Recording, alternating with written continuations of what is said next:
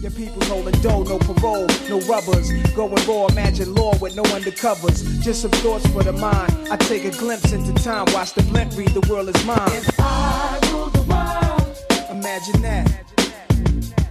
I free all my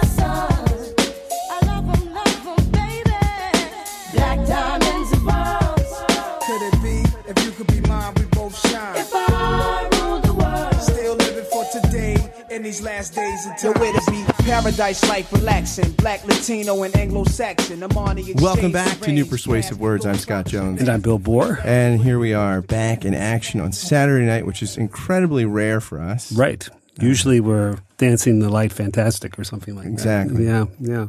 But here we But- are. Do you remember this? You know, they were talking on the video, which nobody can see because the, it's an audio format, so I should not mention this. But in the video feed, there's this hole in the drop ceiling, and light comes down. I was thinking, you know, we were talking about the the, the sort of sacred light. right. Oh, yeah, like the last podcast. Yeah, yeah. So, So- even here, even in the bunker. Even bunker, here, we have the we we have the Axis Mundi. it's going. our own little, it's our own little TP thing going Yes, on. absolutely. Yeah.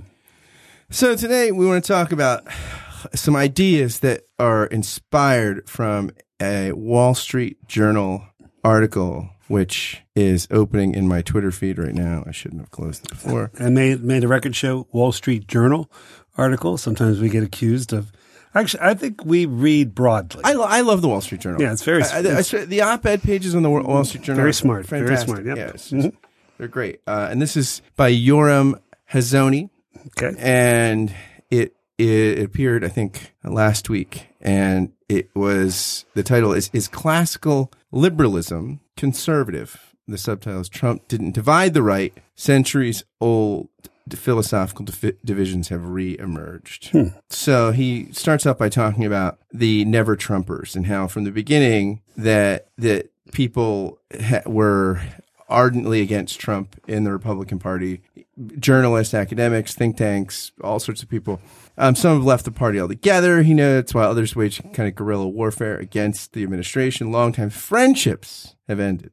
Ours remains together. Despite Yeah, we we haven't we haven't we haven't and resignations tendered. we haven't we haven't succumbed to the spirit of the age. They, so he says that you know those in this never Trump camp say the cause of the split is the president that he's mentally unstable, morally unspeakable, leftist populist, or rightist authoritarian, a danger to the republic.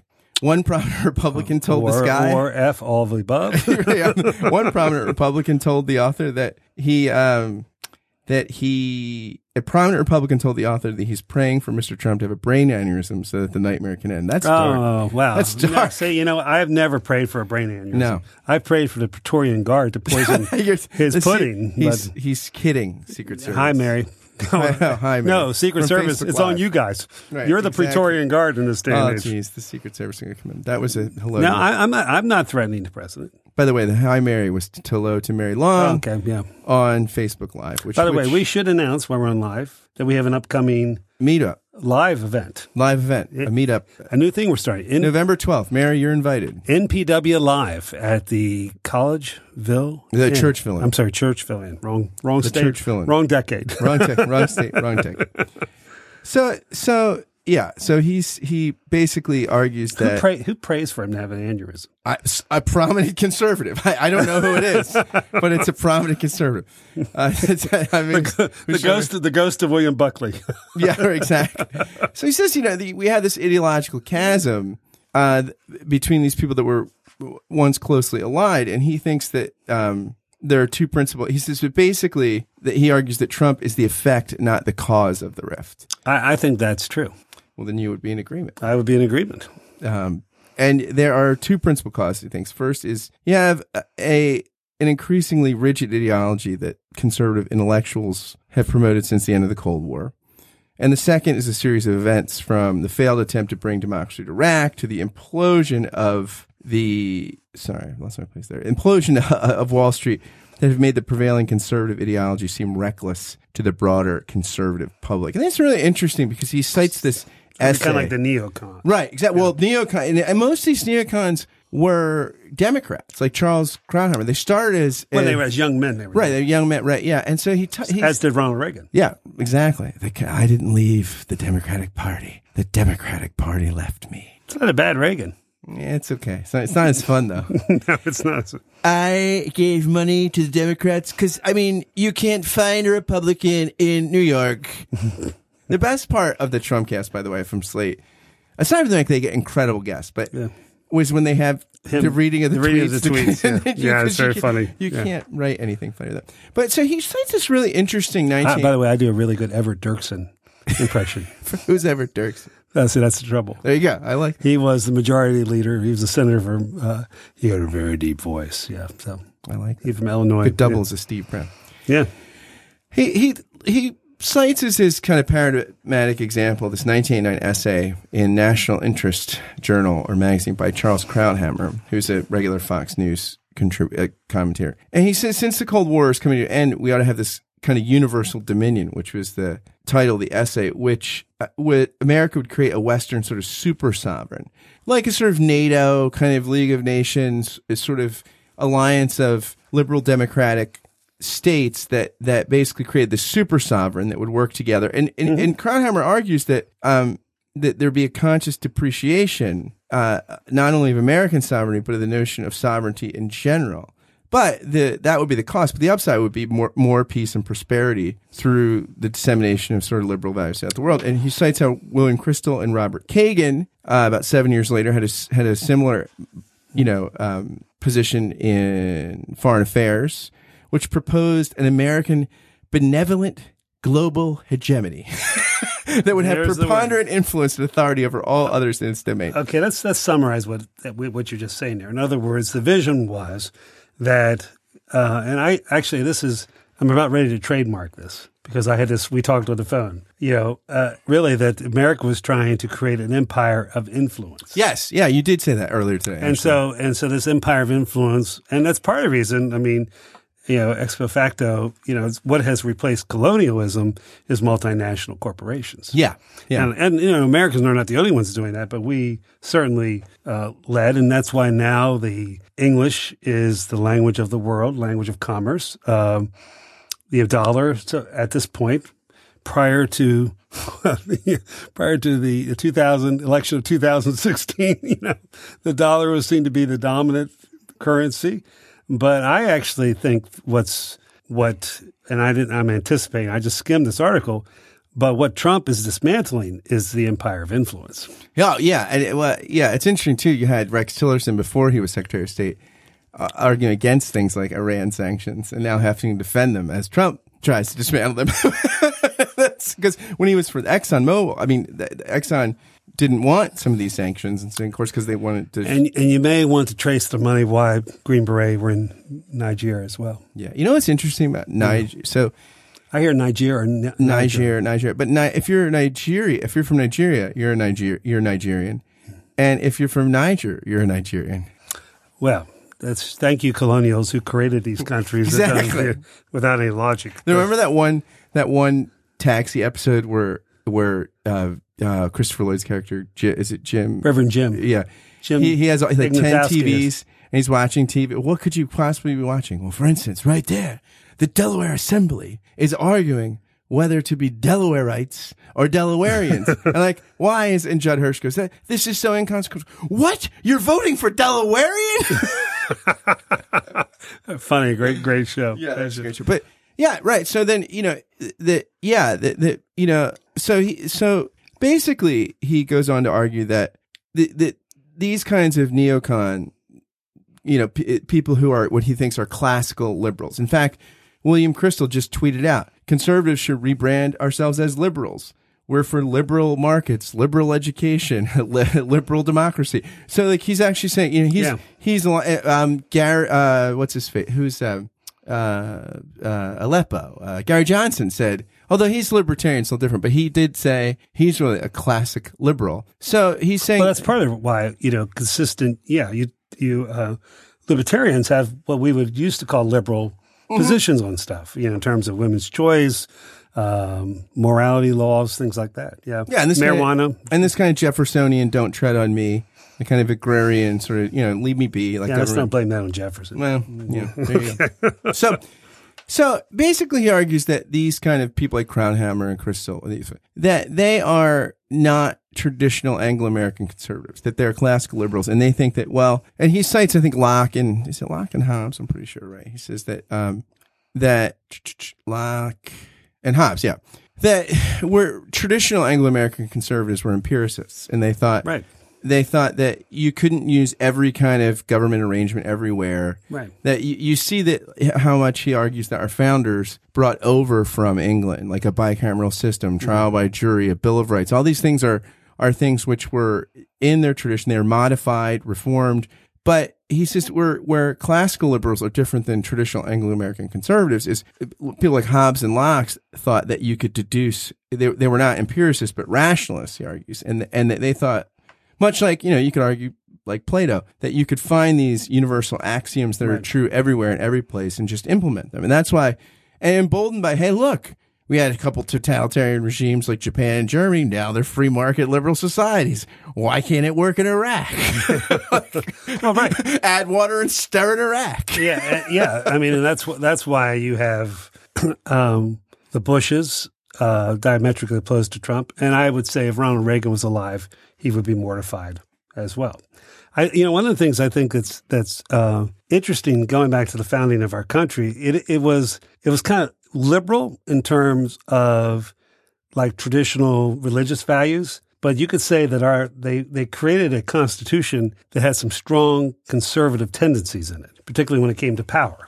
Yeah, in terms of the sharing of power, limiting power, inefficiency of things. But there were, you know, the Bill of Rights was a liberal idea. Separation of church and state would have been considered a liberal idea in those days. And so there was, there was this, that's kind of an interesting thing because there was a pragmatism that was also that drove a lot of what the founding fathers did. I mean, including to the point of you know the great American sin, uh, slavery, was allowed in the midst of people who were trying this great new experiment of human freedom and the belief that everyone is created equal, except at that point women, Except most of the population. most of the population. Right. So that's a liberal idea, but with very conservative uh, implementation of it. Yeah, or regressive.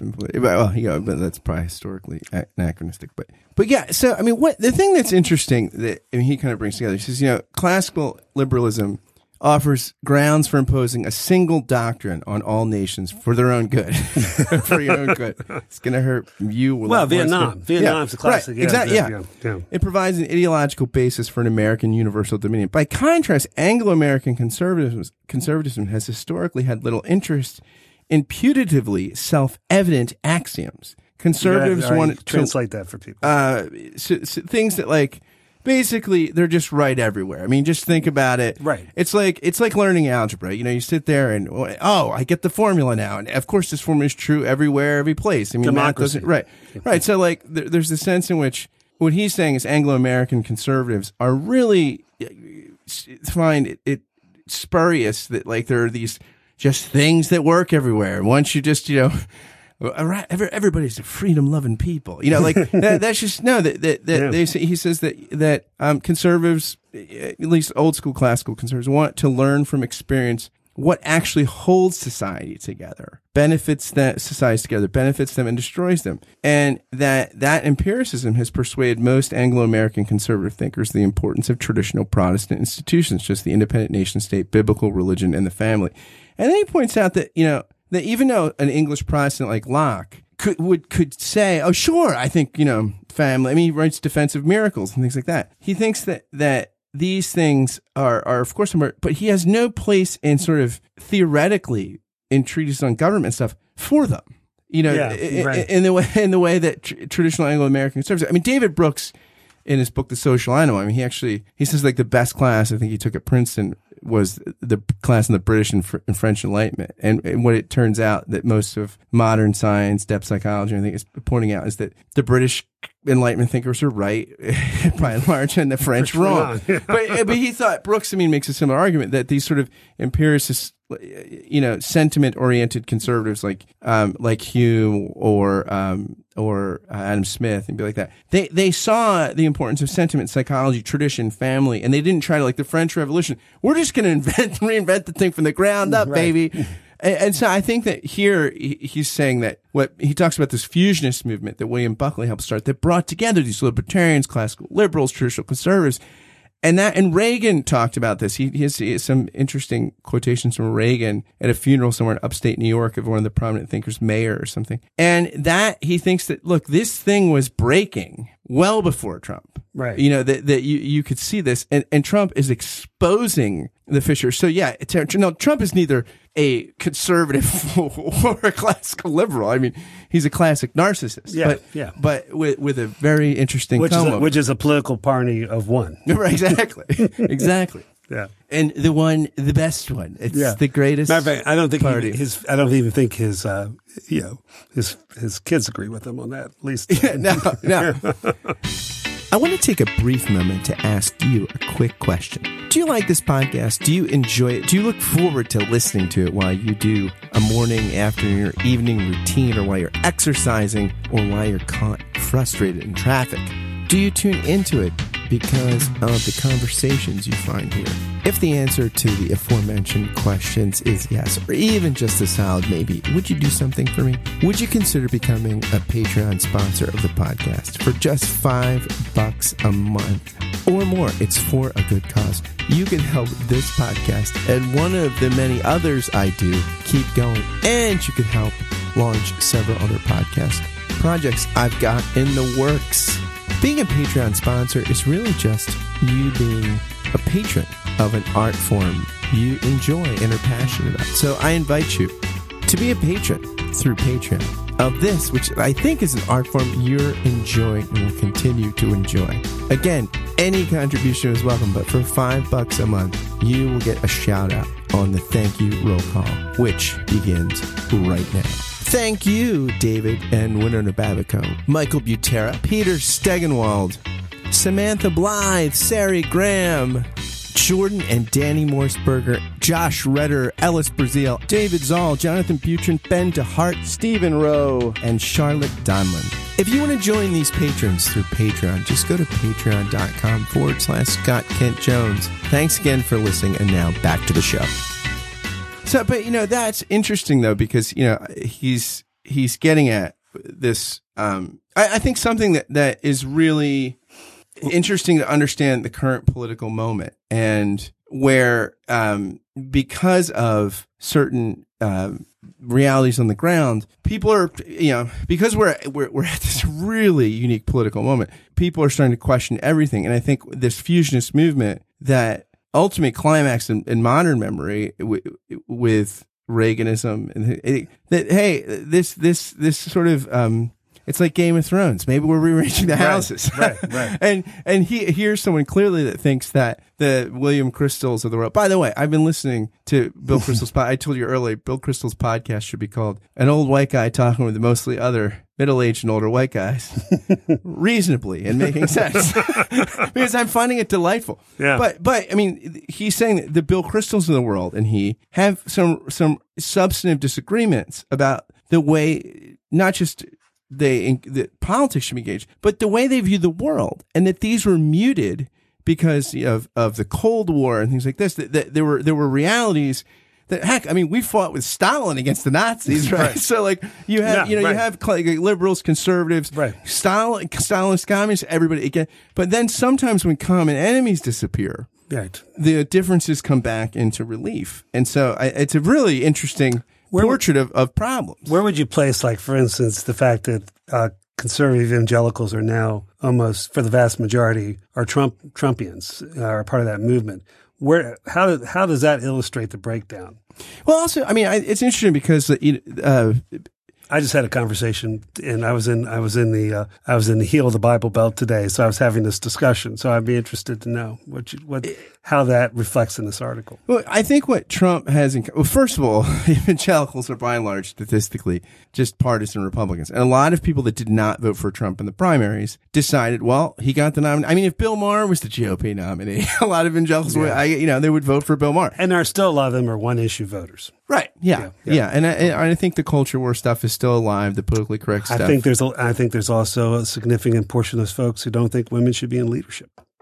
yeah. I mean, I, mean, think if, yeah, you know, if you can't have a woman pastor, you're sure not going to have one to be president. Yeah. So I think that, that, that, but it's interesting because I think John Milbank argues somewhere. I was reading something earlier where Peter Leithart was quoting him like that, that liberalism, uh, kind of degenerates into populism very often because there's there's a sort of relativism in it. He th- and again, this is Milbanks often overstates things, but there might be a great truth. So what I think Trump and um, a lot of like kind of evangelicals have in common is they're both populists, right? And so Right. so there's neither the kind of uh, empiricism of classical conservatism nor the universalist rationalism of classical liberalism. right. There's a kind of you know mob mentality. Uh, you know, Yeah, the- they're, there's they're they're susceptible to the shiny object. yeah, yeah. I mean, and and public opinion it it, gener- it degenerates into you know the majority rules, and, and it kind of, it can be But there's another looming thing that the, sometimes these movements degenerate into historically, and that is totalitarianism.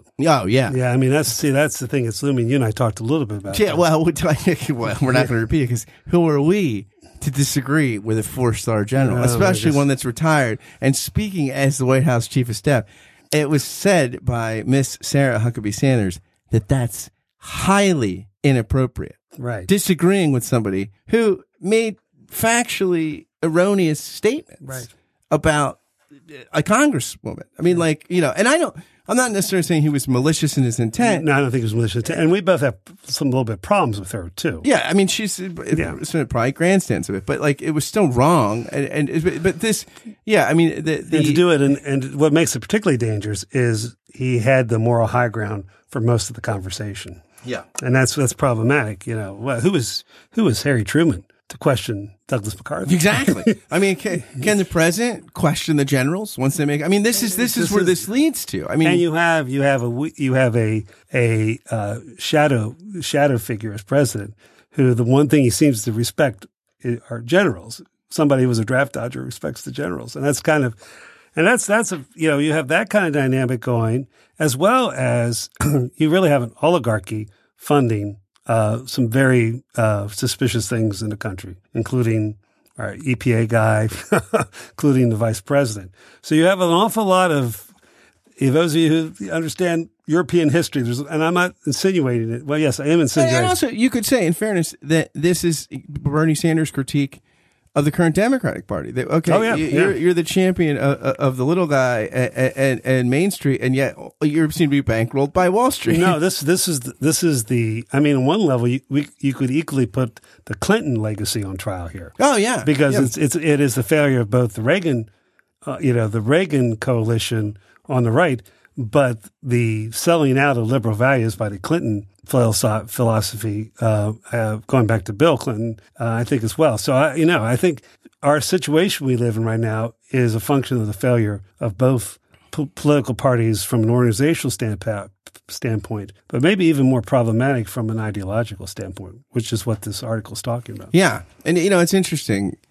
I was telling you about something I read on Peter Leithart's blog where he was quoting another Milbanks piece. This is a more recent one. And he was saying that all societies have a sort of hierarchical, democratic, and then mythological sort of nature to their own constitution. So usually a, a, a person or a group of people create the arrangements that, that begin a society. But that individual or, or group of people can't do it without some consent from the governed Right. because you know you don't start as all powerful. So and then there's this like you know kind of give and take between those groups, and then also there's usually some sort of mythological, and I don't mean by myth I mean not true, but I, I mean a story, Right. a, a truth that's usually transcendent that gives legitimacy to the to the social arrangement, and that you kind of you know just like at Passover, you kind of remember you know why is this night different, or at the Eucharist, you kind of you know you're remembered to Christ and one another through the remembrance.